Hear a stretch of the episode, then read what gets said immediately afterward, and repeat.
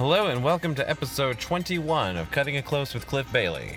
This is a special Thanksgiving episode we kind of threw together at the last minute with me, former guest Kelsie Green, and new guest Anela Ling. Anela Ing.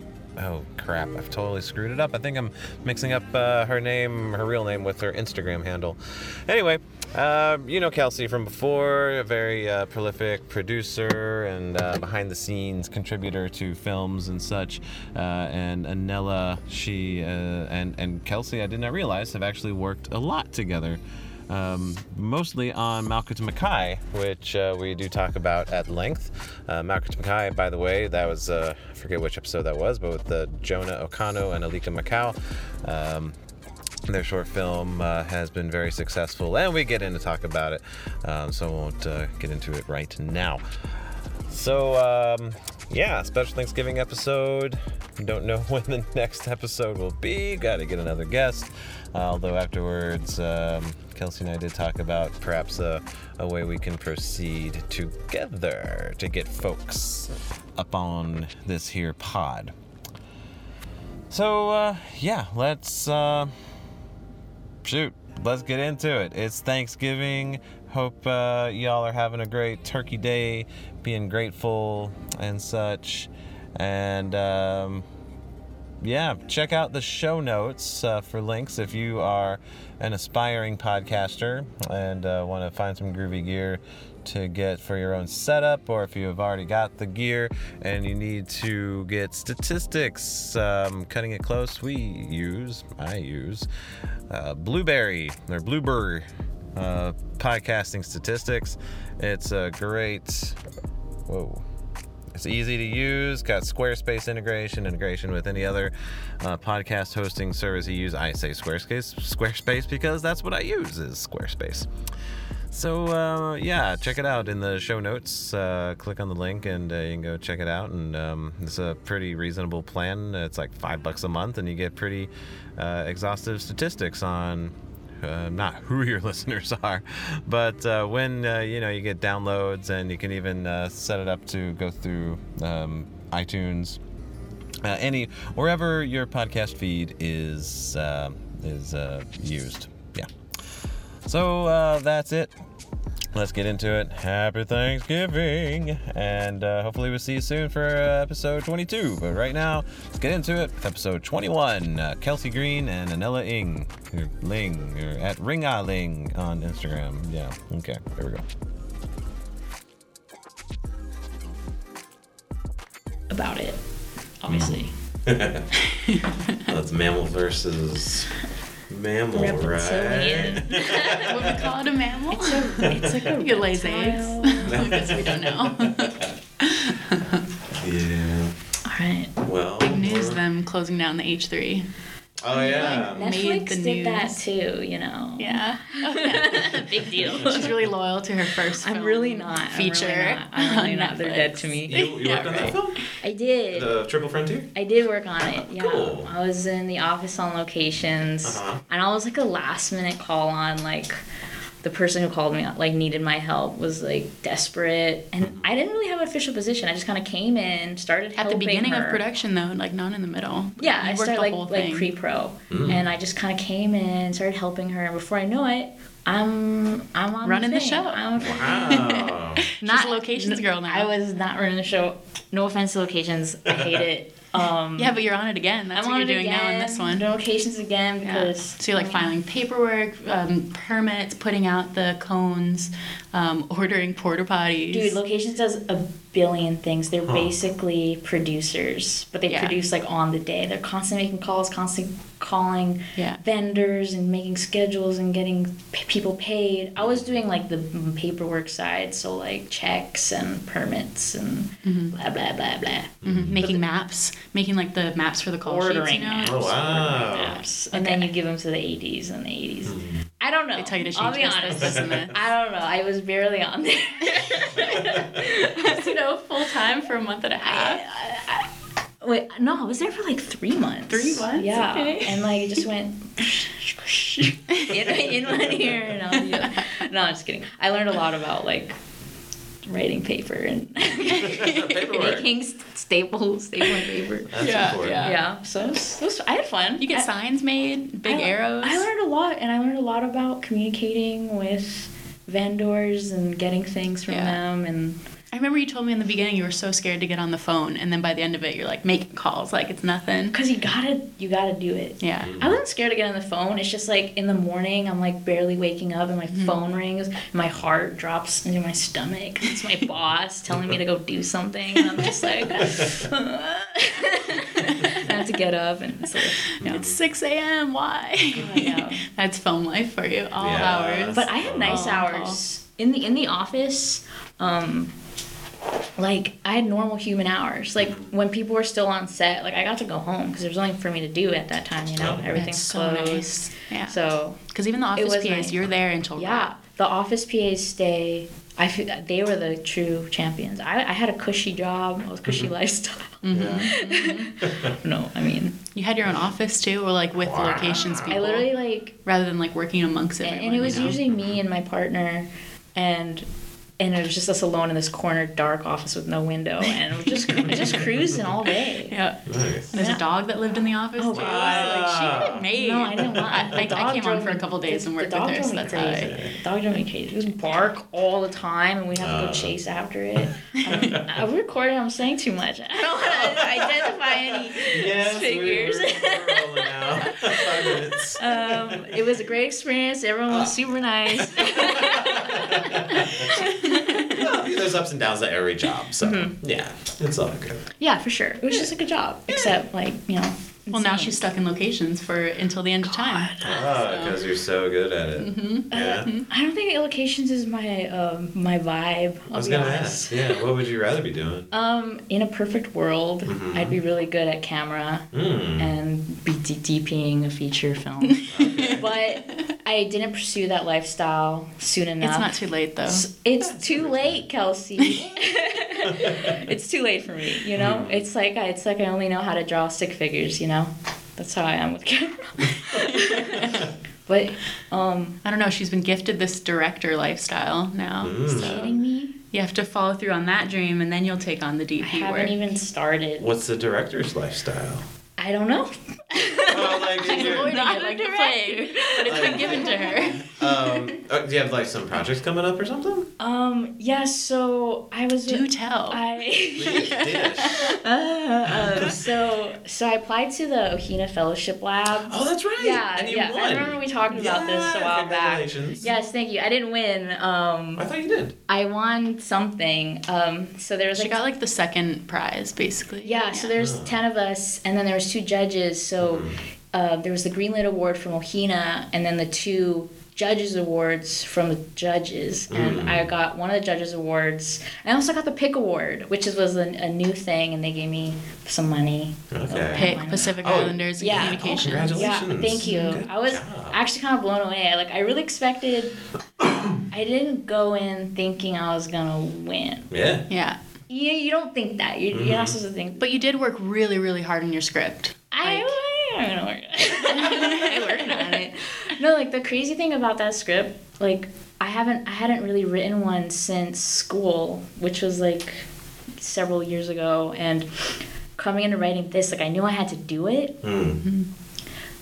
But I did it like because if you're gonna do it, you have to put your all in. You're gonna regret it if you don't put your all in. Oh, because at the end of the day, like I wanted to get in. Yeah. I wanted to get in super bad, and so I was working on my script. I started working on it like months before, just because I was actually thinking of applying to Pick. This was before ʻŌhina Lab, so I was like, oh, I gotta write some Hawaiian story. So I like thought about a Hawaiian story for like the longest time, and this is while I was working in locations. I'm on my computer. I'm like in her dark office. Seriously, I'm like making pages and pages of like ideas and like dialogue ideas or something, and I got like a super-ish idea for a premise, and I like wrote. Like a whole thing. I wrote like 14 pages of it. Spilled out of you. Yeah, and it just spilled out of me, but I couldn't continue on. And then as I was the fact that I couldn't go on, I was like, I don't like this. I scrapped the whole thing, basically. But I kept the premise but I like completely stripped it down because like should I talk about my script idea? Absolutely. Okay. Yes. Well, my friend was talking about these like ghost hunter kids or whatever, and it gave me like a big idea because I always like this. When I was a little kid, I went on this ghost walk, this ghost tour, and I was like super underage and I wasn't supposed to be there. But it was, I remember really liking it because the guy was just super charismatic. So he did this thing where when we first get there, we're at Yolani Palace and he's like we're standing right outside the side gates and he gives us his whole introduction or whatever. And then he tells us one story about how, like, I kind of forget exactly, like back in olden days, if you walked through the middle gate and you weren't of royal blood, then you would be killed. And so, like, right after he said that, he's like, let's get started. And he turns around and walks right to the middle gate. And it was just such a moment for me as a little kid. Yeah. And then everyone went through the side gates because they were scared. Yeah. I think I went through the side gate. But I never forgot that. So that was kind of like the foundation of my entire script. Okay. And it ends up being like a big scene in the script, and it went from being like a group of kids to two kids, and I had them do one thing, which was, so it's basically about, it's about two cousins, one's older, one's younger, and they're both dealing with a recent loss. So it's basically the younger cousin taking him everywhere to like haunted spots and kind of trying to prove that ghosts exist. And the older cousin's very resisting and the younger one's very naive, and it's just them butting heads, and that's the story. Okay. Basically. That's but it's cool. Funny and it's local and it has a sense of place. So I wanted to keep it lighthearted because my original thing was totally humorous comedy, and I wanted to keep that, and like the whole premise is like death. It's very dark. It's deep. It's a dramedy. For sure. But when I wrote it was so funny to me. But it's kind of funny when I showed it to a bunch of people. They're like, "Oh, this is so funny." But like the more people who read it, and the more people who talked about it, I was like, "This isn't funny at all. This is not funny at all." But yeah, because so I was actually kind of inspired. You remember Alika's first film, Keep You Float? Yeah, so I remember watching it, and it was about, someone passes away, and that's how they deal with it, and they have a funeral. I remember watching it and thinking, like, that's not how I experienced it or whatever. Like death. That's not how you deal with death. Yeah. Not how I dealt with it, just, like, how I experienced it, like, in life, Yeah. Like, we didn't really have a funeral, and no one really got dressed up, and I didn't, like, talk about it with anyone or have, like, a little ceremony. Like, any of that stuff. So I was kind of inspired to write something that portrayed handling death like a little differently, not so on the nose where people are talking about it. Like in my script, like nobody talks about it, nobody brings it up once, and it's all implied, like what happened, and that's kind of like what I was going through for that style of just like the unspokenness of death and all that kind of stuff. Yeah. Okay. Cool. Yeah, that's my project. I feel like a huge obstacle you're going to have to go over is, like, the visual storytelling of what they're feeling. Do you have any ideas? You mean acting? Or how you set up the shots and, like, line up the transitions. Do you know what I mean? Have you thought about that at all? Yeah, I have, actually. When I was talking to Sawyer, who's going to DP it, we went over that. We talked about it at length. I have in mind how I see it and how I want to see it. It's just a matter of I thinking about it more, right, and making it sure we can draw more meaning out of things. Yeah, I mean, I've never like directed for real before. I've done like class stuff. This is my first time like with a full crew, so. I mean, I don't even know how to answer you. I don't know how I'm going to do that. Get you a good AD. That'll help. Oh, yeah, an AD is crucial. Yeah. An AD that wants to be there in pre-production, I think, would be something great for you. It would help for sure. Yeah. Or at least come to some meetings. Yeah. Those tauntaun earrings? Oh, right. That would be great. No, they're just rafters. Oh, okay. Sorry. I'm sorry. ADing was Anela's first love. Oh, Jesus. Anela used to be, top dollar AD around ACM. No, I didn't even... My first AD ever was... my last semester on Kelsie's film Helle Calais. I was jumping on, but there wasn't like a role for me. Uh-huh. So I came. You're also production designer. Okay. Yeah. Wow. And she was at every single production meeting. She really built that film. No, and that's why I say she should have an AD that is there for pre-production, because having an AD that knows every step of what needs to happen for the film. I mean, it definitely helps. There on the day. It helps everything, because they're supposed to be planning what you need. They're supposed to be anticipating your needs. I mean, that's true. And I was really grateful to have her as my AD. Mm. She was running that set. Nice. Running it. I mean, I liked having... As an AD, I like to know everything, mm-hmm. just so everyone else knows. But yeah, that was my first foray, and after that, ever since then, she's been begged to be. I just kind of ended up doing more and more AD jobs. Yeah, and now people keep asking me, even though it kills me. She keeps saying yes. But yeah, but it was my first love. When I first started in ACM, I've always wanted to write and direct, but that never really happened for me. Mm-hmm. So I ended up doing a bunch of other things that people needed. Mm-hmm. So I ended up doing a lot of sound, a lot of art. I did sound for a while, actually, now that I think about it. And then only in my last semester my last two semesters that I did more stuff, because before Helle Calais, I did this film the semester before Bowtie. What was I? I had two roles again. I was editing and art. Mm-hmm. Oh, wow. God. I don't go into that one, but and then on Helle Calais I was art again, and then after I graduated I did art for a while. Mm-hmm. Mm-hmm. Yeah, big time on commercials she was doing. Oh yeah, I did a couple art jobs. God, awesome. So hard. Mm-hmm. Was that freelance stuff, or were you part of an agency? No, I freelanced for a bit. Okay. My whole summer after I graduated, I think I just freelanced. All right, done.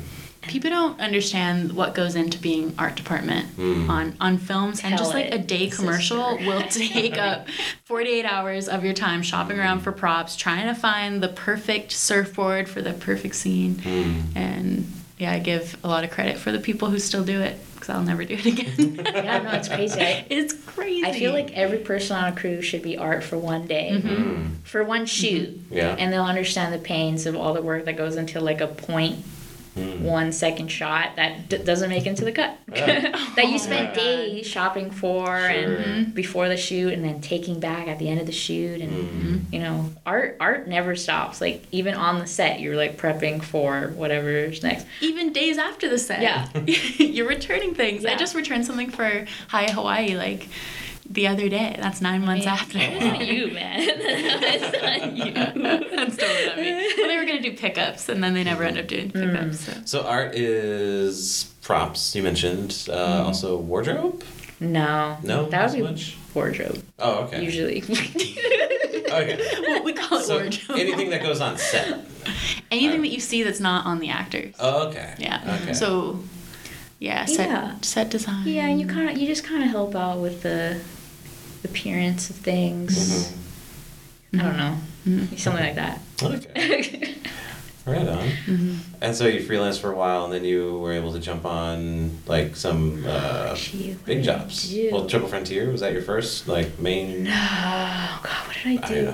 I did a lot of indie films. Oh yeah. Nice. So during that summer, I AD'd for this shoot. Mm-hmm. Oh, God, The Waiting Game. Oh, they're part of HFC. So I AD'd for that, and I did commercials. Mm-hmm. Stephanie, you've seen The Waiting Game. Yeah. So awesome. Yeah.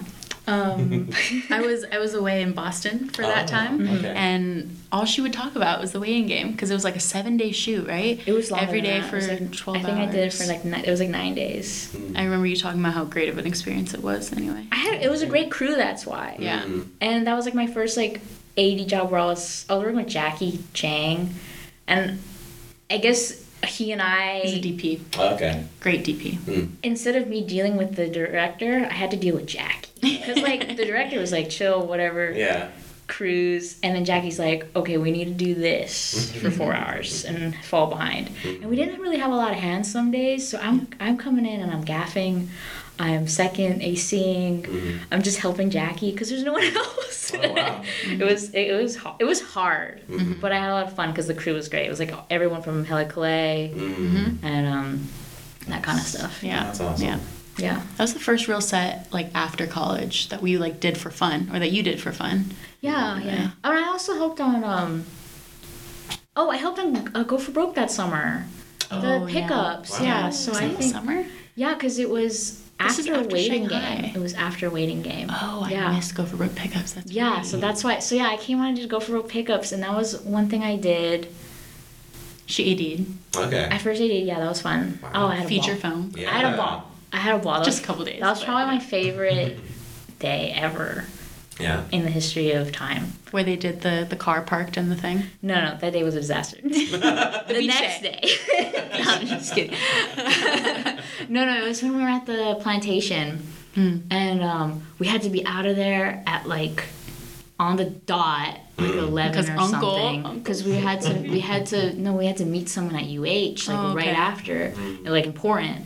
So and we had to shoot like 4 different scenes in like 4 different rooms with like 4 different setups, all in the same house. And oh man, it was such go time. And I had all my PAs there were like my friends, and just like it. As they're setting up for one, we're setting up for the next one, and putting away for the last one, and it was like pure clockwork. Nice. Oh god. And we finished like right on time. I was so happy. I like told my non-film friends about it. Like that's how excited I was about it. And they're obviously they don't care because they have no idea what I'm talking about. But yeah, the achievement in there. Yeah. And then after that, it was just like a string of short films. Like Aaron Lowell's came. Moon in the Night. Malka. Malkut. Isle, you're forgetting Isle first. Isle. We saw Isle in August. About Isle. I'll remember eventually. Yeah. John Wells' film. I AD'd that too. Yeah, you did a stint. That was your first love, man. Yeah. Oh my gosh, that was fun. Oh, that was such a great shoot. Even though we like went late and we were like in the pouring rain in the dark, it was just like good camaraderie. We were at Sherwood's dragging sea stands in the darkness on sand. Not dragging, of course. ACM equipment. Thank you, Jay. Chucking it. Yeah, that was a great set. And then that led us right into pre-production on Malka while doing Moon in the Night, I guess. Moon in the Night came first, I guess. Moon in the Night was in October. Because I remember it was Halloween. Yeah. So Moon in the Night came first. And November Malka wasn't Malka? Even thought about. Yeah. What did I do besides work on film stuff? I'm trying to think. Did I have a job? I don't remember. I don't think I was working at that time. I think I was still doing like odd jobs. Yeah. I was day playing on Five-O. Yeah. And I was just staying home and like playing video games. And, that's cool. You know, keep ourselves really busy. Yeah. Eating. So, are you from Hawaii? Were you born here? Yeah. Oh, okay. So with a name like Anela Ling. I was born and raised, and I haven't lived anywhere else. Okay. No. On Oahu? Yeah. Okay. Yeah, literally, in New Valley. In the same, hasn't lived. Where the house is right now. Not the same house. Not the same house. Where the house is. Yeah. When I was in preschool.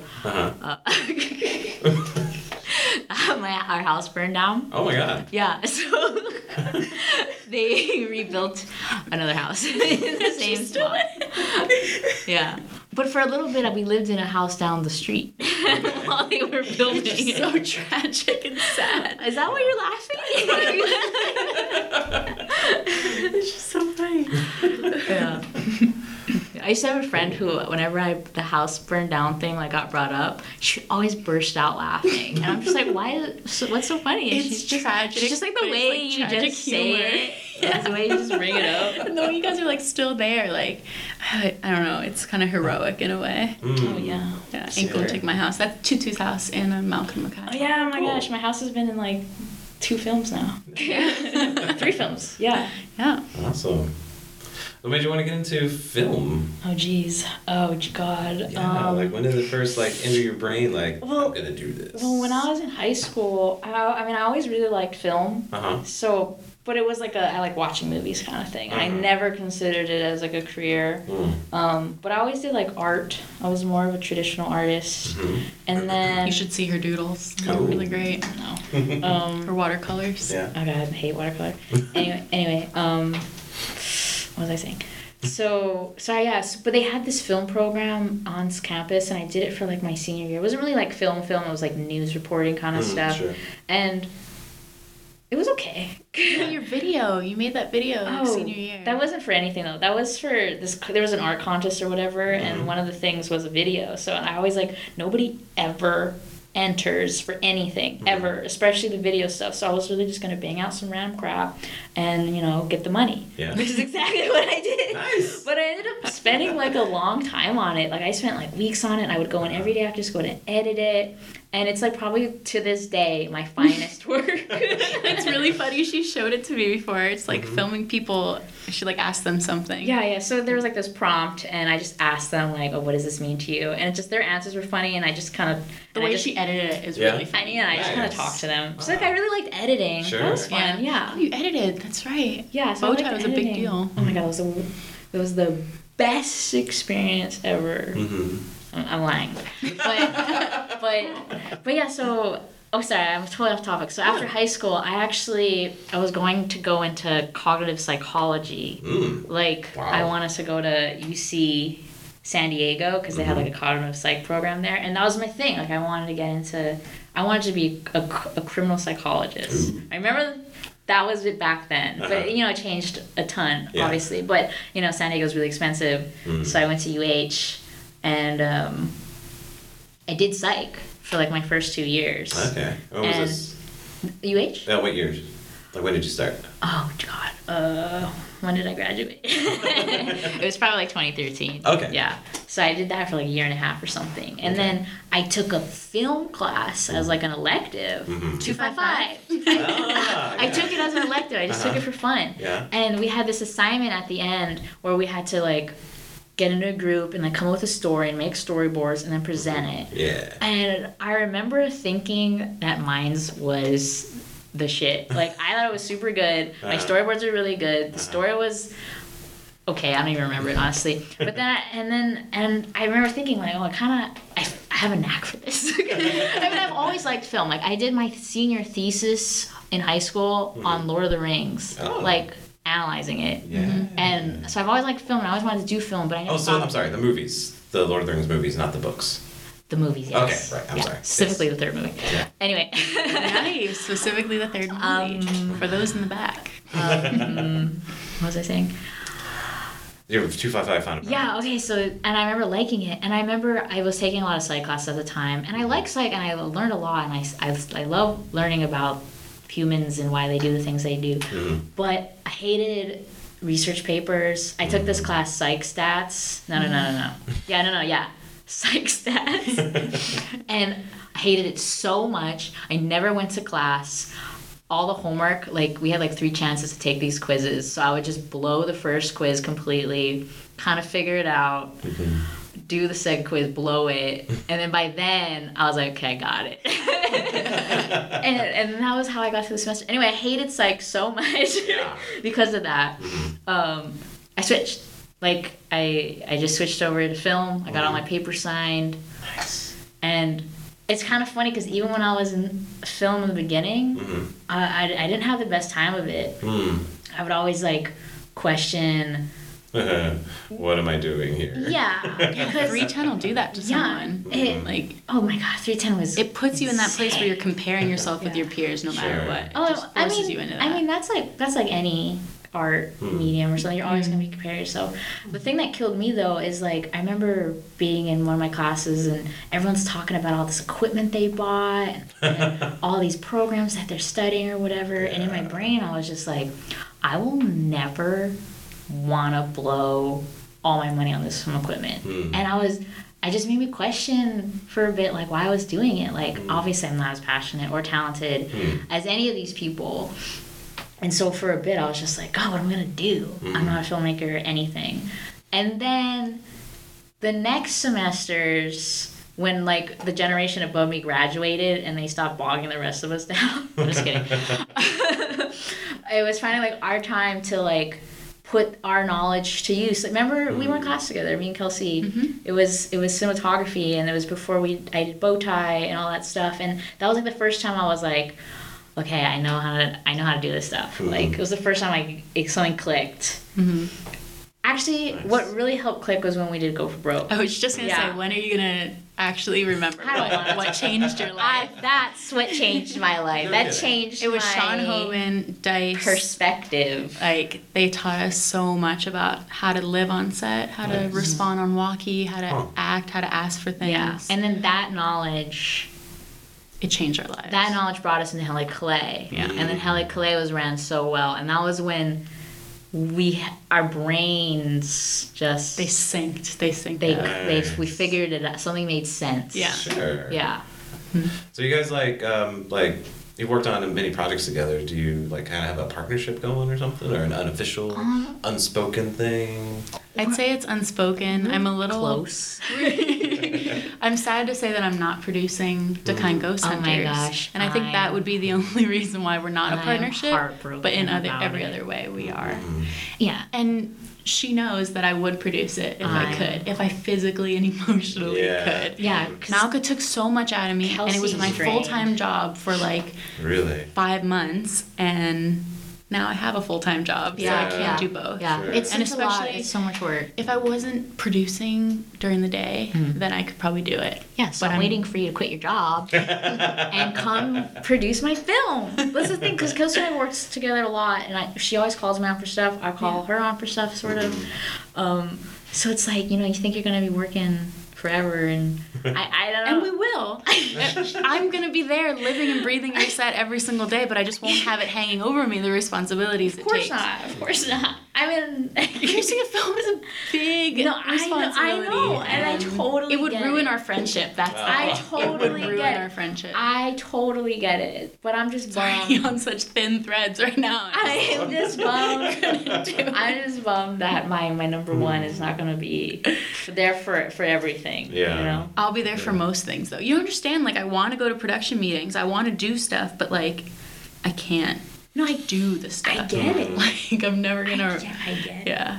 The social media thing, that's kind of a commitment. He's not going to do all of that. You think he's going to do all of it? He's a champion. Oh, my gosh. That's a big ask, Alika. She's really lucky to have you. Alika better do it. Yes, you can. So we're chasing Josh Lee. So don't stop. Don't talk about this. This is a public knowledge. This is my private life. You want him to produce it. Private. That's just. Okay, we can change subjects if you want. Let's catch up, Kelsie. Yes. It's been a minute. Kelsie, we'll talk to Kelsie for a minute. Gosh, she's kidding. My second guest, I think. Oh, wow. I know Jaina was my first, and I'm pretty sure you were my second. She said that she just looked you up. It was 40 podcasts or something. How many do you have? Oh, gosh, not that many. It was 20. Not that many? Oh, okay, 20. Maybe 20's a lot still. Yeah, I don't remember. I mean, is it 20? Really? It was that high. Yowza. Okay, that's cool. That's a lot. Oh, that's right. I think, Because. Anela said she listened to the Malka one. Yeah. Oh, yeah. That was awesome. It's cool because, we have these little snippets along the way of every stage of Malka. Mm. It's filming those Kickstarter videos was such a fun thing, too. Oh, yeah. Just, little glimpses of our time, because we did... Were we filming when we did your podcast, or were we just in pre-production? You mean the very first time you were on? No, with Alika and Jonah. With Alika and Jonah, I want to say we're in pre-production. I think it was pre-production too. I really do. Yeah. God, Malka's really consumed us. It's over now. We can. That's bearing fruit too. Oh my God, Malka Makai is awesome. It's kicking ass. I knew it would. Yeah. Me too. My opinion, hands down, the best at ʻŌhina. And thank you, Cliff. That's so sweet. It won Best Made in Short. Yeah, so awesome. It's a huge honor. I'm super proud of that. That's fantastic. Super proud of the team, and you should be proud too. And Sawyer and Triton. Wow, it was a great crew. It was actually one of my favorite sets ever. Yeah. So I probably contributed to why I like it so much. Because I worked on a lot of sets, and even the bad movies. Not that any movies are bad. I don't know. The set makes it. You know. Sure. Yeah. At the end of the day. Yeah. Do you want to tell a story of how we lost our location and then you saved the day? Really? We lost. Okay, I'll tell. Was that the day I was on set? During the. That was the day you were on set. Yeah. Okay. So the night before the day you're on set. This is why I asked you. Okay, so yeah, we had that huge party scene in the movie. Yeah. Where there's like 50 extras, mm-hmm. and it's this. So we had this house. How much can I talk about this? Well, don't say it's a secret. Too much, but just get to the good stuff. Well, there was this house, and we were about to. It's like the night before, and we're gonna shoot there, and I was like super stressed out because I was art, and I hadn't even been to the house because I was working at the time.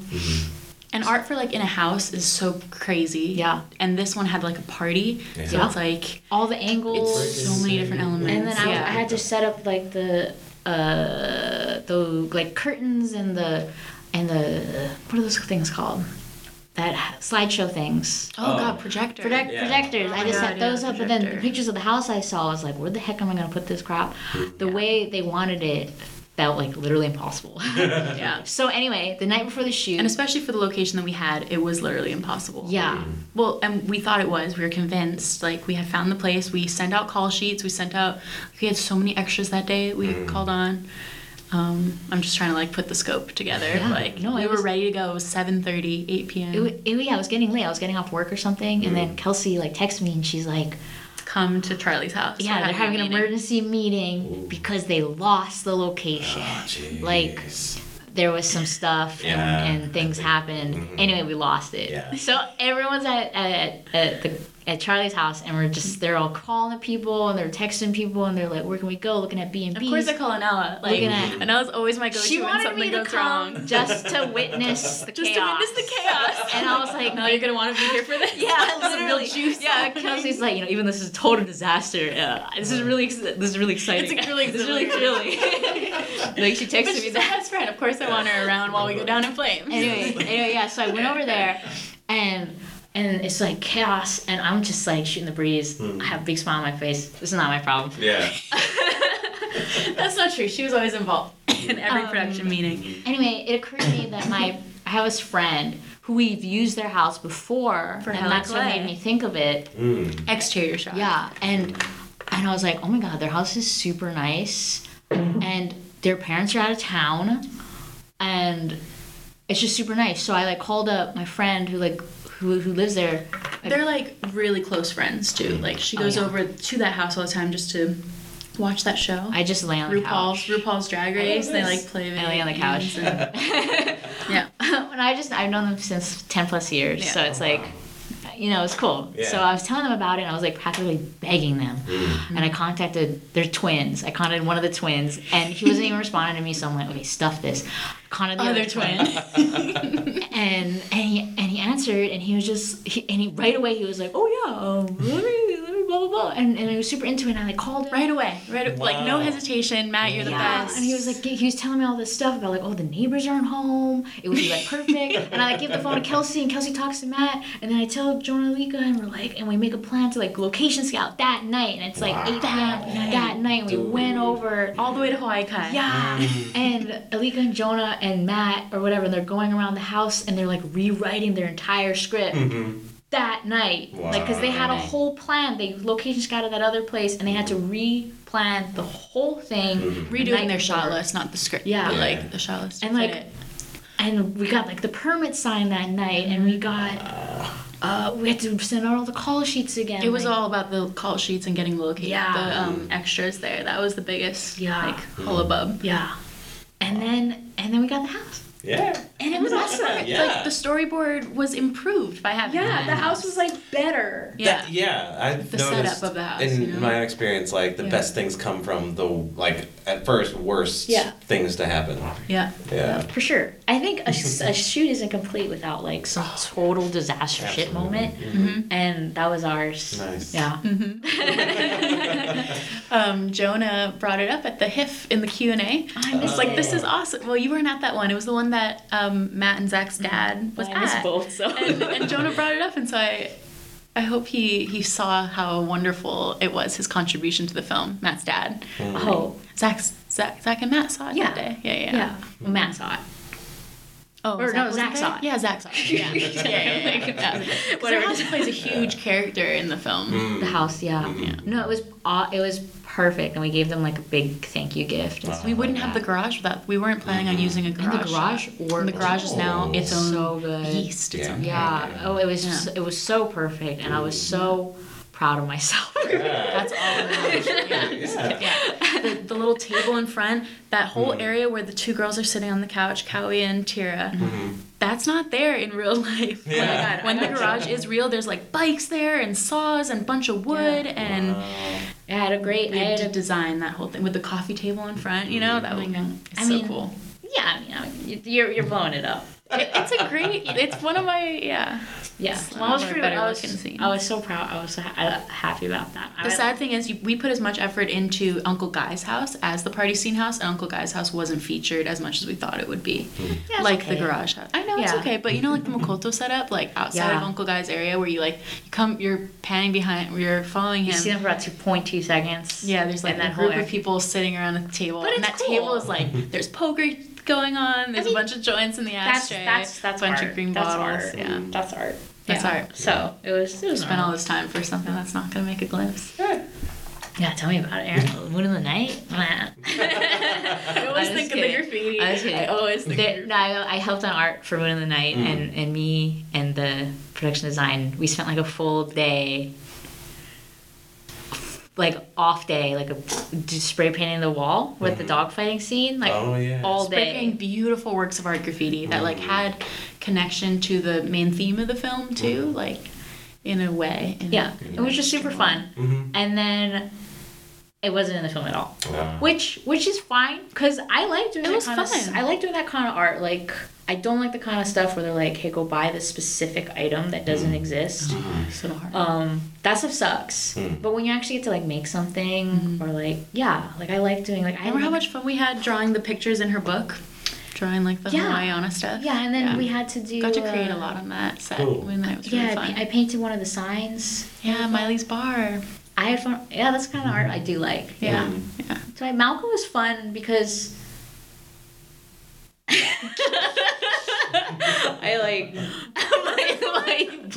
don't think art is where you had fun. I think you had fun as I thought I did something on Malka that was fun. I still had a lot of fun though on Malka. It's definitely my favorite set. Just hanging with the peeps. And it was fun because a lot of the props were like the fake drugs and stuff. I was just rolling joints. Like I just asked Kelsie to help me roll joints because I sucked, and that was like my day. Right on. Cool. Had to buy like fake cocaine and fake cigarettes. Oh my god, the cocaine story, man. I shouldn't tell that one. It's bad. It's not as bad as you're thinking it is. It's bad. Wait, I'll tell it anyway. Go ahead. So I got this like fake powder that they use in movies and like it's that like snortable. Actors are okay to snort. Yeah. So, but I also had like scenes where they just had like bags of flour because like it wasn't. It's so expensive. It wasn't. It's super expensive for a bottle of that crap. So I had like I had two separate bags. I had my flour bags and I had my special bags, and I'm in the kitchen because they're filming in the garage. There's so much that happens on a day. There's so much people in there. I just I'm gonna stay out in the kitchen. So I think they're still doing a scene where it's just the fake flour or whatever, and then like. I go, so there's like several takes in. I go in and I'm like, okay, I'll pretend to look and pay attention, and they do the scene, and in the scene, the guy, the boxing guy, Ty, he like takes a little scoop and he like snorts right up, and I'm just like standing there like, oh god, I like run out of the garage and I go to like, you were standing right there. I know. And I was like, oh my god, he's been snorting flour this whole time. And it was super bad because the next scene was the snorting scene as far as I knew. But I don't know if they changed anything. But anyway, he was. I switched it right after that. But that always made me laugh. Some flower power. Yeah. How about the La Hala hats? Oh no! It's a story too. It's a story. Oh my god! It's an art horror story. God, it is worse. Okay, so La Hala hats are made out of those leaves or whatever, right? So I told Alika. I can make one. You need La Hala hats? I'll just make one. Anyway, so trying to out Hawaiian the Hawaiian. What I didn't expect to be such a hurdle in the first place was finding those leaves. Like, I thought I could just go to the local park. Pick one up out of a tree. On Maui, you could. Remember we saw that Lahala. Yeah, but yeah. So the trees around me, those weren't the right trees. And I, like, went all over the place, calling people. And eventually I found this place that had the right leaves. Mm. At this nursery that I knew. And he gave it to me for free. Mm. And it was this big, like, 11-footer. Anyway, so... Now I have to make the hat, and I watch videos on it. And I'm like, how bad could this be? How bad could this be? Big mistake. And I was trying to make it. Actually, my friend Sarah was there, and she did a lot of the prep. And she was like cutting it for me, and she did like half the work. Anyway, so it got to the part where I actually have to just like fold it, and it's like so hard, and everything's falling apart. And I only managed to do like the outside rim, and like. And I'm just like, oh no, I'm not gonna get this. Because we were shooting like the next day. It took me days to find the leaf first. It wasn't like she could just go out and buy a hat, because like Tutu had to be making a hat. Yeah, so. It had to be a middle of progress. Mm-hmm. Something like that. So I never finished the hat. But we did get a bunch of hats from like other places. But it was perfect. You did enough so that the scene plays. She's holding it. And I just remember apologizing to Alika. I remember it being a big deal, but like now thinking back, it's not even a big deal. I felt so bad. She still had a hat. She did. Mm-hmm. And then you still see it in the movie, the little ring of leaves that I made. Yeah, that was my failed attempt. I still have it. Yeah. But yeah, just that was fun and a nightmare at the same time. Mm-hmm. But, oh, I forgot how much fun we had on Malka. Yeah. Mm-hmm. It's always good to think back, because like once you get to the point where it's, well, once you wrap and then you're done with it, then it's like whatever. Mm-hmm. But yeah, months later, year later, like oh yeah, that's how we got it. I've had to do a bunch of like social media posts lately to thank our Kickstarter people, and so reliving it, going through all the BTS photos. Yeah. So much fun. Mm-hmm. I love sharing that kind of stuff, because yeah, so many people helped out, and there's never a dull moment on set. Just thank you so much for BTSing for us. Those videos are amazing. Oh, cool. Yeah, I love those. Cliff did all the videos for the BTS. We don't have any other videos. Really? Thank you. Yeah. Oh, shucks. Yeah, that moment in time lives on. And we did your podcast in pre-production, and we filmed the Kickstarter in post. It's so nice to have those little snippets. Cliff, you gotta come on my set. Yeah. Do the same thing. Oh, sure. Yeah, you should do BTS on our set. Yeah, like that. Genuinely, that'd be sick. Yeah. Yeah. Yeah, we can talk more offline. Yeah, I like your voyeuristic approach to it too, by the way. Did you notice he always has like dirty frames? I didn't even know I was being filmed. Yeah, I didn't even know I was being filmed, and I'm like talking, and saying shit. You have this great video of us like playing with the fake cocaine. What are we doing? Are we rolling a split? I don't know what I'm doing. I'm making more bags of coke probably. Yeah, it was by the sink, and like you can just see our hands and all this coke being put into these baggies. It's such a great snippet in time. Yeah. On a film set. Cool. So what else have you been up to? I've been working a lot. Yeah. Yeah. Mm-hmm. When did you got this job with the agency or company? In March. So this past March? Yeah, yeah. So it's been about 9 months now. Yeah. Yeah. So I was trying to get you to produce Return to Life, but you just got that job. I was like, ah! Yeah. And unfortunately, I'm like still in that weird sense where I don't think I can take on anything big. Sure. Return to Life was so great, by the way. That's a huge production and huge effort. We had so much fun, and Ella and I went to the screening. Yeah. I had a blast. Awesome. We were. Yeah. I had a bomb time. We were just talking about how if there was a whole season, we would just sit down and binge it. Yeah. I would want to see what happens to us. Yeah. Thanks. Even though that's like not our genre usually, it has such a charm to it, you know? There's like a real life to it, even though it's just the fantasy. Mm-hmm. Like the fantasy and dystopian world thing isn't my thing for main Hollywood movies anyway. Mm-hmm. I don't see Divergent and... Yeah. Yeah. But yeah, I mean, well, thank you. That tells me you did something right with the scripts and then the editing stuff, because that's not my usual cup of tea either, unless it's a good story. Yeah. You know, like, you know, trappings, the aesthetics. Firefly, man. Whatever. I was so into Firefly, yeah. That's what I would compare your film to the most, and that you should really use that when selling it. Mm. for sure. Or when writing the next, when continuing. Yeah. That sense of humor is so good. Finally figured out what to do next with it. Because we can't ever show what we got, like, in public because of the SAG agreement with the, being a student agreement, specifically. So it only has, like, certain educational purposes and can be screened at festival, etc. Unless someone buys it and pays the actors and... Deferred payment. And gets... written consent from all the actors, which wouldn't be a problem. Yeah. It's the money that's the problem. So, yeah, but finally figured out how we're going to proceed with that. Yeah. So you would have to, like, hit the jackpot with a investor, because paying back all those actors is not going to be cheap. $5,000. Whoa. Yeah. For all the SAG actors we had and for all the days we had them on set. A huge cast. Yeah, that's right. Mm-hmm. Yeah, but that's not about me. Back to you guys. All right. So you grew up on Maui, right? Mm-hmm. Okay. I get to go tomorrow. Tomorrow's Thanksgiving. Oh, I'm so excited. I'm spending the weekend there. Awesome. It's going to be awesome. Yeah, I just took Anela to Maui like 2 months ago or something like that. We went there for ʻŌhina, and it was like her first time as an adult being on Maui. Yeah. We went hiking. I was going to say we went hiking, like, again, because we did two hikes.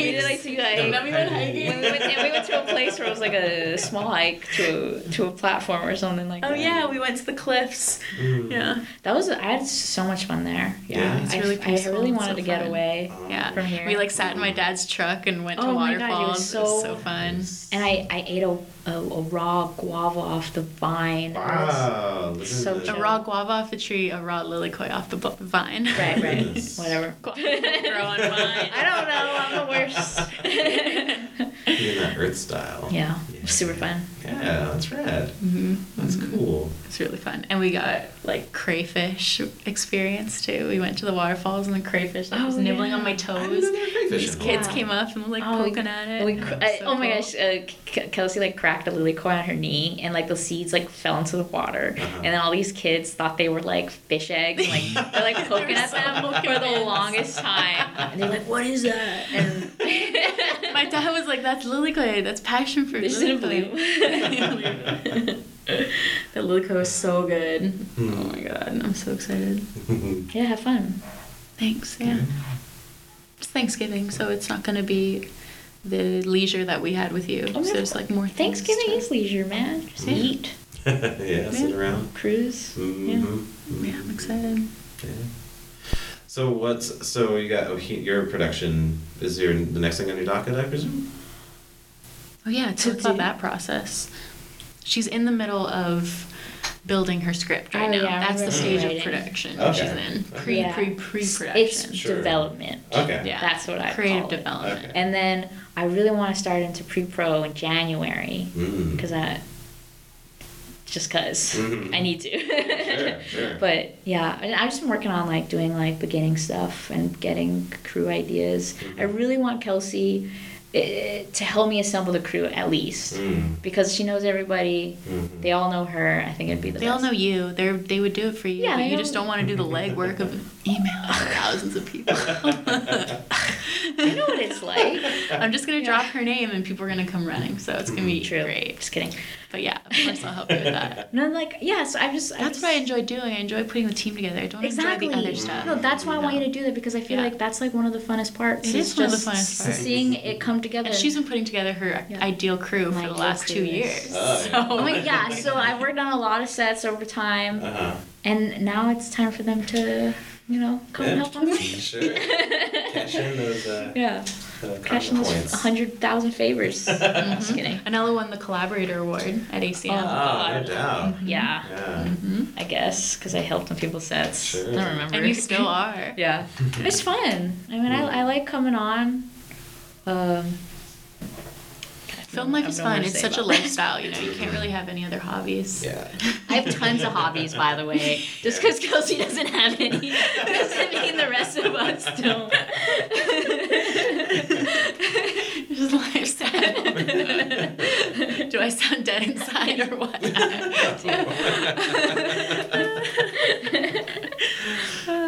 But yeah, no, I'm really excited. I got my crew together. Really excited. What were we talking about before that? Well, I asked, like, what's next? Oh, yeah. Development. Yeah. There you go. Mm-hmm. Yeah, starting pretty much. So sending out your script to get notes on it and then building it. Oh my god, I've been sending my script out for notes like all the time. Mm-hmm. So I've been having a bit of a writer's block, but I'm almost done. So, oh, great. Sort of, yeah. Mm-hmm. I mean, I don't want to talk about this anymore. It's so stressful. Well, I was curious because at the top of the convo, you said you just finished with the Apex production? No. She just quit a different job. I just quit a different job, and I'm jumping on Apex next week. Excuse me. Oh, maybe. Yeah, I was working insurance just on the side. Non-film job. Mm-hmm. So I just wanted a break. Yeah.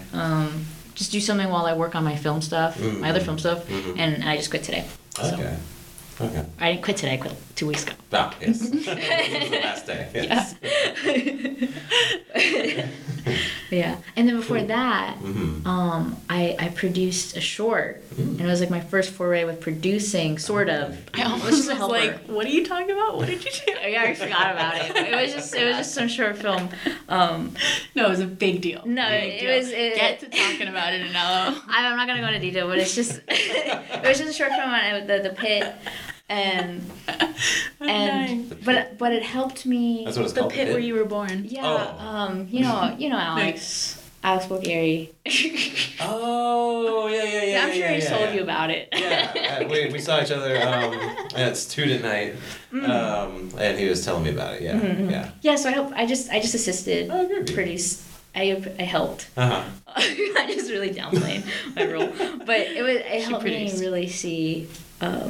The pain. Thank you. Thank you very much. I mean, but I didn't do like everything that Kelsie does. Kelsie does like a ton of stuff. But that was really fun. I had a lot of fun helping on that film too, especially because it was another really good crew and it was another really good set, and I had a hand in it, and that feels really good, you know, to be a part of something like that. Totally.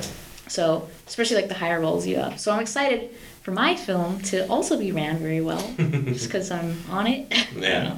But yeah. Goofy. Cool. But you're gonna be in a role where you're not thinking about how well the set is run. No, it sucks. I know. All I'm gonna be thinking about. I know, but you have to turn that off though. No. That was a challenge for me, even with my 310 project before Return to Life. Because you were producing your 310 project too. That was crazy. I was on that. Yeah. I was running around like running the show when you're supposed to be completely creative. I felt bad that you had to think about things that weren't. No, I had an AD, Regina. Oh, that's true. You didn't have a producer though. Right. A producer. Yeah. Wow. Yeah, that sucks. Yeah. That's hard. But yeah, like I am accustomed up to that point, been accustomed to like doing stuff entirely on my own, and I had never worked with a group before. Period. Yeah. And so it was a real mind fuck when people were like, "Tell us what to do, and we'll do it." Like what? And they'll do it. Yeah. Which is the nicest part. And they're like, no, don't worry about that. We've got it. I'm like, no, I have to worry about it. It's like, no, we're worrying about it. It's like, It's so great, though. I'm so happy that you had that experience, and I'm excited for you. And I'm so excited. It's honestly been, like, my dream to direct a crew. Because in ACM, I pretty much worked by myself on everything. Like, it was me and then my actors most of the time, and like a help on like a day or two, but yeah, it was really hard, and I had a really hard time asking for help, and I didn't want people to see my stuff. I was really weird about it, and I was like super unconfident, so I didn't want people to see how much I didn't know.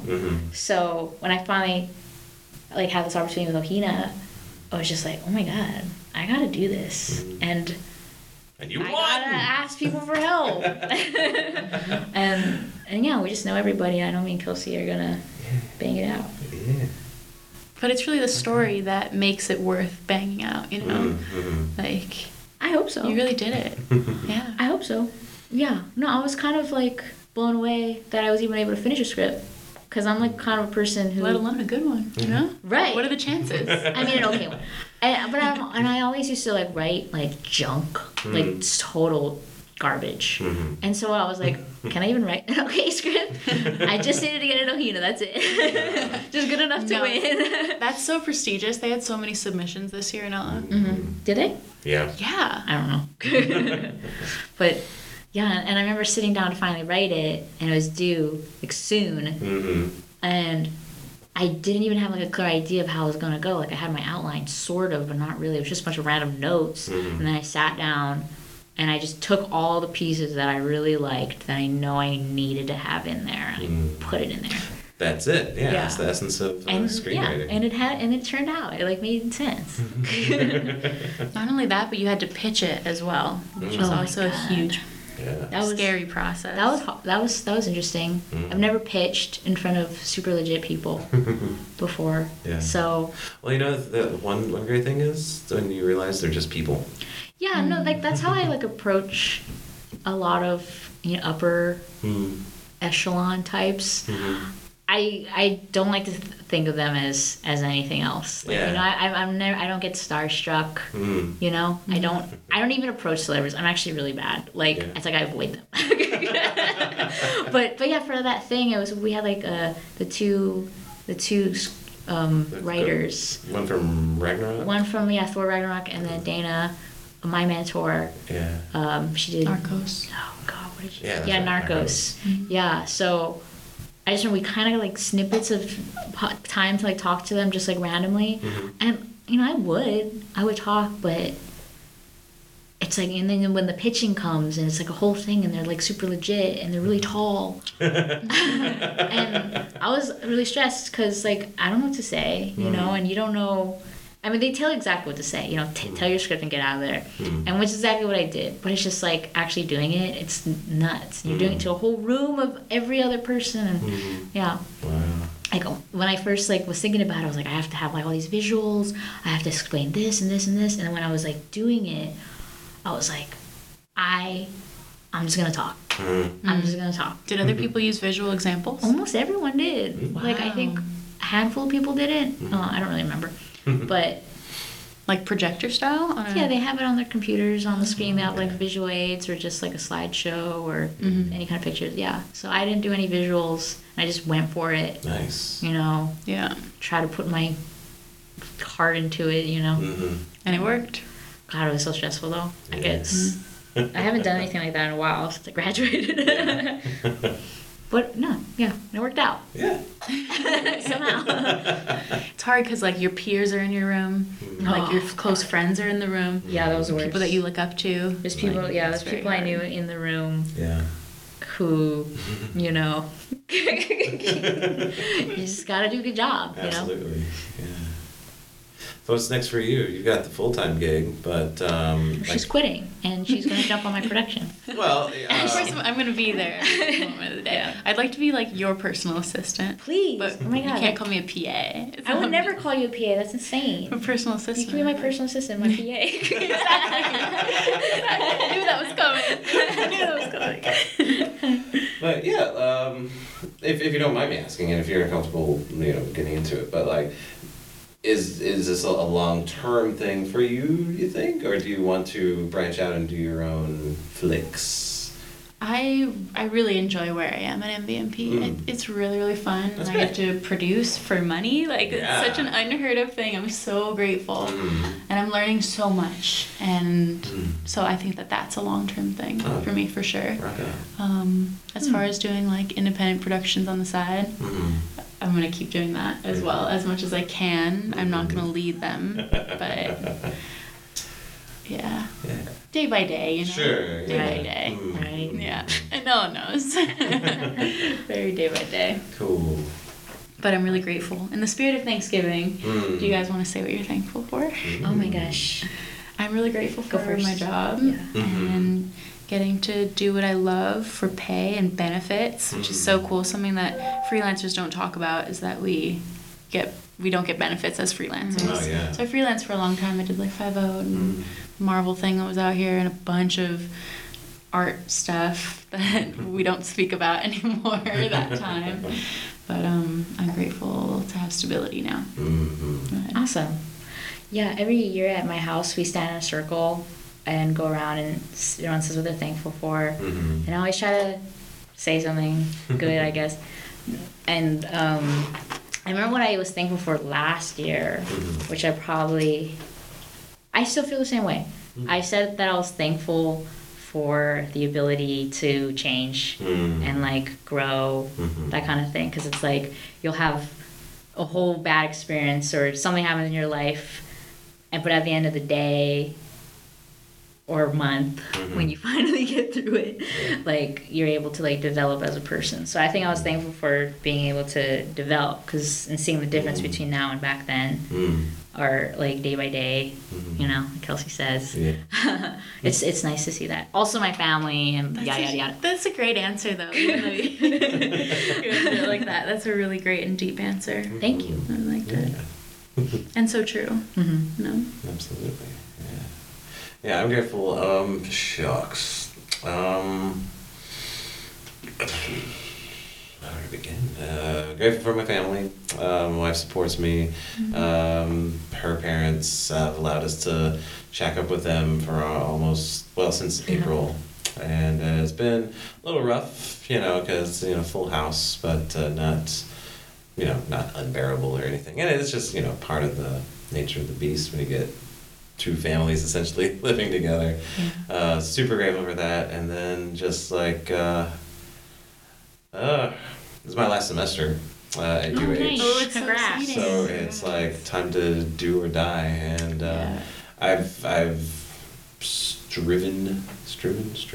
I've made efforts towards, you know, trying to make a wave in this industry. Mm-hmm. And once I started, like, really putting in the effort, like, not just, you know, I'm going to try this, but, like, you know, putting in the effort to the point of discomfort, then a bunch of opportunities have suddenly just, like, you know, blown up in my face in a good way, as in, yeah, they've presented themselves. That's so great. So it's opening your own doors, man. Yeah, that's I reckon. Talk about. Yeah. Yeah, the universe. Yeah, that's the secret, like, man. Yeah. And, yeah, that's what I'm grateful for. Cool. Love it. Yeah, love it. But we are at, just over an hour. Sickening. Now, and it is going on 8. Well, about 20 to 8. We still have time. We don't have to cut it right now, but... We're chilling. We're hanging out. Nella was nervous before she got here. Yeah. Look how she loosens up. What video games do you play? Oh God! Oh, don't get me started. Yeah. Don't. Yeah, Kelsey's probably sick of this because Sawyer plays video games. Sawyer texted me today. He's like, "Tonight I'm playing Red Dead. Sorry, tomorrow's for the fam." I'm like, "Okay, that's fine." Yeah. No, you know, yeah. I used to play a lot more. Mm. I don't play as much anymore because I just, like, don't feel like it. I'm busy. Blah blah blah. But, like, back when I first bought, like, a PS4. Mm. Oh my gosh, I played, like, every day, and when I got the TV at, like, 10 p.m. to 4 a.m. and in school the next day, it was a nightmare, disaster, yeah. But I would say you still play regularly. I play. I don't play that often. I haven't played in, like, weeks. I use my PS4 to, like, go on Netflix. Yeah. Mm-hmm. Mm-hmm. But, I mean, I played games my whole life, like, growing up. Oh, nice. Yeah. What systems did you grow up with? An N64, and PS1. Okay. Those were... Mm-hmm. Those ones I, like, was a child playing. Yeah, mm-hmm. But then GameCube was my man, mm-hmm. and mm-hmm. yeah. Oh my God, the 3DS! It was terrible. I would play it during class. Wow. Oh my God, I went through a major phase. I would, like, literally play my 3DS in the middle of class and then during all the breaks because I just had to finish these games. I wish I could go back to that. I don't do that anymore. I can't do it anymore. Yeah. Yeah, you never can go back. I grew up with the Nintendo original and the Super Nintendo, and kind of quit after that until college. My roommate had the PlayStation, and then I got a 64 after that. No, yeah, I got a Switch. I have a PS4. Switch is great because you can, you know, it's mobile, that kind of thing. I love the Zelda games. Oh, yeah. I love the Zelda games. Yeah. Yeah.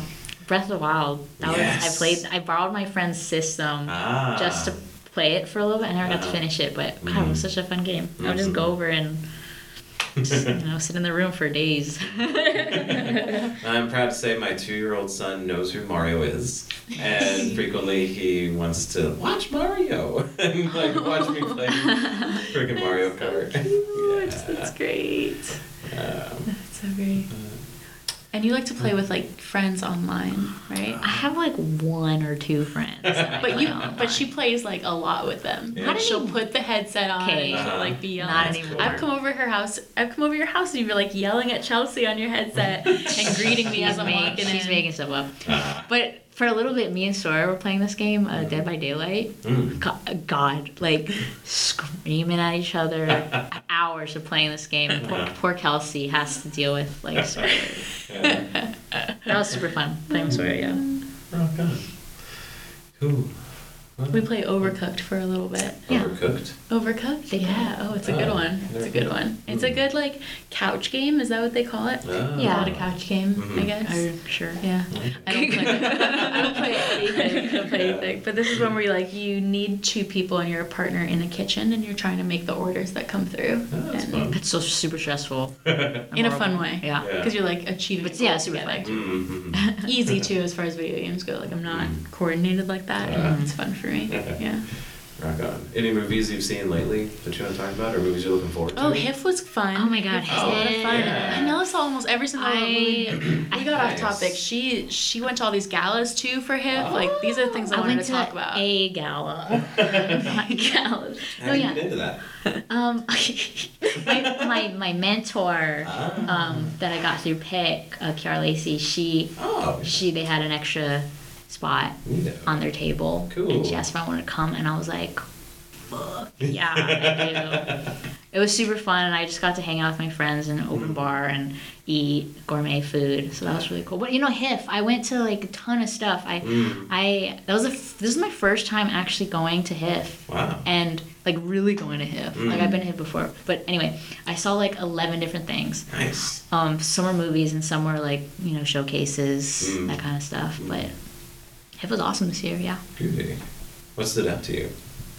Film-wise? Yeah. So I have, like, the two films that I remember the most. Definitely, I saw Roma, the Alfonso Cuarón movie. Okay. It was really good. Cool. It was just one of those films that you just kind of, like, sit in your chair and you stare at, and you're just paying attention to it, and everything's happening on the screen, but you feel it so deeply in person. I don't know how to explain it. Like, there's, like, little simple moments that aren't even a big part of the story. Nothing just happening. I was fucking missing up. I was getting really sad. Yeah, because I just felt it. Yeah. Anyway, that was one of my favorites. And I also saw this animated film, Mirai. That one surprised me too, because it's about a 4-year-old kid and, like, dealing with his younger baby sister or whatever. And it ended up being, like, really touching and profound, and I feel like I learned something. But that one was really interesting. Nice. So those are my two favorites. Cool. Yeah. What about you? I saw One Cut of the Dead, and that was really great. I didn't go to as many films as she did, but I really enjoyed One Cut of the Dead. It was kind of like Shaun of the Dead. It was a play on a zombie film. Yeah, it's a good time.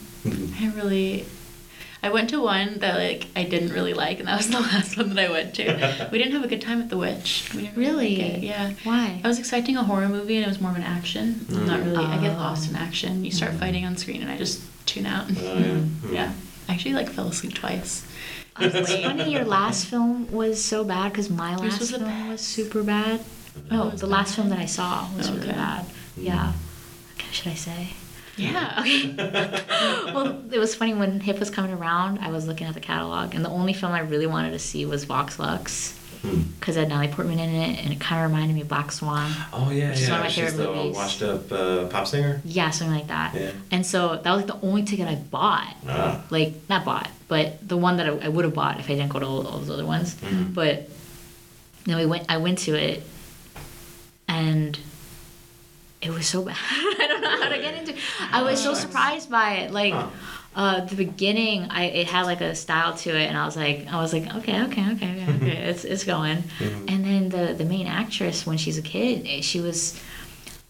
I don't really think about acting that often. Like, I'll notice it if it's not good, but I don't, like, purposely think about it. But this movie, the acting was so in my face that I actually noticed that it was bad. So the acting, and then the story had no real, like, conclusion. It was which isn't a problem. It's not that it doesn't have a conclusion. It's just none of it, like, came to anything or went anywhere for any purpose, and I felt nothing by it except disappointment. Yeah. That sucks. Yeah. Hmm. I like Natalie Portman, so I don't see her. Yeah. Yeah. I love her. Yeah. This movie just wasn't the best. Yeah. That happens. Did y'all see Annihilation? Oh my god, I love that movie. Yeah, what'd you think? I mean, I know you just said you loved it. What did you love about it? I saw it twice, actually. I forget how I felt about it when I first watched it, but it was just one of those movies where it was all right there. It had all the elements. It had all the pieces that just made it like a good watch. Yeah. It was just I was entertained by it. I was freaked out by it. It made me think a little bit. And then the music. Oh, music was so amazing. The soundtrack was great. Yeah. And there's a sequence at the end. I don't know if you haven't seen it. They'll know what you're talking about. You'll know what I'm talking about. You know, the very end where she goes into the cave or whatever. Everyone knows you. Yeah. And, I loved it. Mm-hmm. Loved it. You're just staring at it, and it's just a good movie. You know. Mm-hmm. I loved it up until the last shot where she's holding her husband, clone, whatever, and her eye, and they're. That was a year ago. Almost. I haven't seen it yet. I'll put it in things, but Annihilation and spoilers. Where her eyes, flash, and it's ooh, she's the thing. I was like, oh, come on. They shouldn't have done that. I felt like it was so cliche or tropey or something, And that last thing just took me out of it, but otherwise I still loved it. That and the ending of Hereditary. Did you see Hereditary? Oh, yeah, it was so good. I loved Hereditary. You didn't like the ending because it was too on the nose. Well, because it was the same ending as The Witch, I didn't know that. Good. Where it's a cult. Spoilers for Hereditary. Oh my gosh, don't spoil it. Hereditary's so great. Go watch it and then come back and listen. I was blown away by it because, I went in thinking it was just going to be, horror, creepy kid kind of thing. Yeah. But then that whole first half of the film is this really intense family drama. That was good. So good. And Toni Collette. Oh my god! Right? Yeah. Oh my god, she's amazing. Oscar buzz. Yeah, she was so good for just a horror film. And then I know what you're talking about, where it kind of takes a turn and it kind of loses that interesting aspect of it, and it goes into just a regular horror. But yeah, it was really good. Yeah, everyone I've talked to has been blown away by it, but I wasn't. Oh, Claire! The acting was Toni Collette was amazing. The family drama was amazing. I can't remember exactly what my criticisms were at the time, except it was scary too. It freaked me out. I've never felt more disturbed. I left the movie and cried and started to fight. My friend cried after the film too. It was just one of those. It was just so intense. I felt it. Huh. Yeah. Especially the opening part. It was one of those things I've never felt disturbed. I can watch horror. I watch a lot of horror. Mm-hmm. It's it doesn't bother me. And then I watch this and I'm just oh god. It's just so horrible. Huh. Toni Collette's scream when she opens the car. That scream, man. It haunts my dream. Oh, man. That was when I was Jesus Christ. Am I watching? Mm-hmm. The last scary movie that, scared me was The Conjuring 2.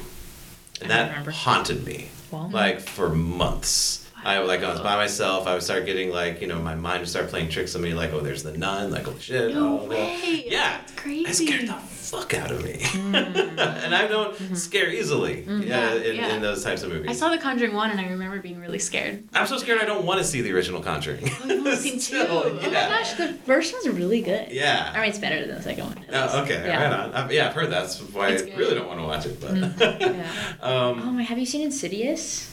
No, I've heard that's. Oh my gosh, because Insidious was kind of came before The Conjuring, and it's kind of is it the same guy? I don't remember, but. Justin Wan. James Wan. I think so, but I remember seeing that one in theater. That scared the shit out of me. I actually screamed. Wow! I need to watch this. I didn't know that. I yelped. Yeah, me too. Conjuring too. Yeah. So that's another good one if you feel Indigenous. Being scared. Right on. Insidious. Yeah, but I don't know what it was about. Indigenous. It's a horror film. Anyway, I don't know. I just wasn't into. So I guess I wasn't in the right state of mind or something. Hereditary just didn't click with me. I don't know if my expectations were too high because everyone said it was great and it looked different. I was ooh, wow, this should be good. Yeah. And it just didn't grab me. It was that's too bad.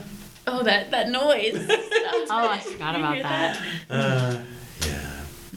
Anywho, sorry. I've been on a total horror movie like craving lately after Hereditary, like trying to get my fix. We watched 2 horror movies on Halloween, and I can't remember what they were right now. One of them was really scary.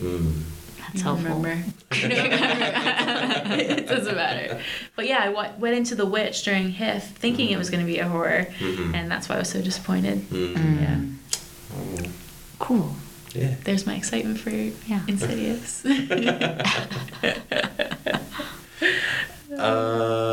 Okay, last thing. Let's go around and see. What's a good thing? Movie related or just life related? Or we're grateful for stuff. Favorite part of Thanksgiving, like food wise. Happiest Thanksgiving memory. And it doesn't have to be... Oh, I got one. Okay, great. Maybe. No, I don't know. It doesn't have to be, like, profound. It doesn't even have to be a specific memory. Maybe just, like, something associated with the holiday that you love. It's making candy yams with my brother in the kitchen. It's so easy to make, you know, so that's what the kids were in charge of. My brother was in charge of cranberries, and I was in charge of yams. So we would, like, make our little side dish. So easy. That's cute. I don't really remember... But I remember back in the day when we, like, knew more people, they would come over and we'd have our GameCube and we'd play Mario Party. I remember that. I think that was during Thanksgiving, but I loved... Like adults or you and kids? Some of the younger people. Younger people. They weren't really kids. I think I was the kid. But yeah, just that kind of stuff. And, like, my last year, I think I just played video games on Thanksgiving. Nice. Or did I watch a horror movie? I forget. I always do something weird. But I remember just pouring glasses of rosé all day. So that was my Thanksgiving. Awesome. Her parents or her mom and etc. are entertainers. They have a lot of friends. Oh yeah, my mom. She's like a hostess. Yeah. Like it's her thing. We always host parties. I went over for a Mother's Day thing once to her house. And it was just full of happy adults. It was crazy. We hid in her room. Yeah, hid away. Wanted to get away from that. I'm pretty antisocial at those things. I'm a bad kid. Yeah. My favorite is... Oh, sorry. Oh, just her house is the best for parties. Yeah. Oh, yeah. Like hosting events at her place is the best. Cool. Yeah, it's okay. Put you in the Rolodex then. My favorite is... association is similar to yours, togetherness. Growing up, my dad would rent a beach house on the Carolina coast, and we would go out. This other family we were close with would come out too. Sometimes relatives from Oklahoma would join us, sometimes from California. But yeah, just like those simple times when we didn't have to adult and we just watch movies, go outside in the cold and walk on the beach. Yeah, simple. So amazing. We long for that time. Fun. Absolutely. Yeah, it's so weird now. I love the briskness of the East Coast at night. It's so nice. You don't get that here. Hot so nights, you know. It's like low 70s, and my wife's in a hoodie, and I'm like, God, finally, it's not 80. But this has been great. Thank you for... This was so fun. Thank you for having us, Cliff. What a ball. Another's such a great storyteller. I'm telling her to go on stage forever. Seriously. She says she wants to be my agent. Yeah. So we went to an open mic once. That was hilarious. No kidding. She didn't go up. Of course I didn't go up. I'm not. I can't. No. Was it a comedy thing or a storytelling thing? Comedy, Yeah. But yeah, thank you, Cliff. It's fun. I'm super excited for the rest of Return to Life. Thank you. Yeah. I'm excited for your ghost story. Yes, Duck Hunt Ghost Hunters. You'll be a working title. Register a working title. But you're gonna be there, and you can do some BTS if you want. Yeah, that was. All right, cool. Well, I guess that's a wrap. Yay! We'll have to do it again with better audio when I have a third mic stand. Awesome. We're sitting here in the library. I need to promote my film. Yes. Yeah. Absolutely.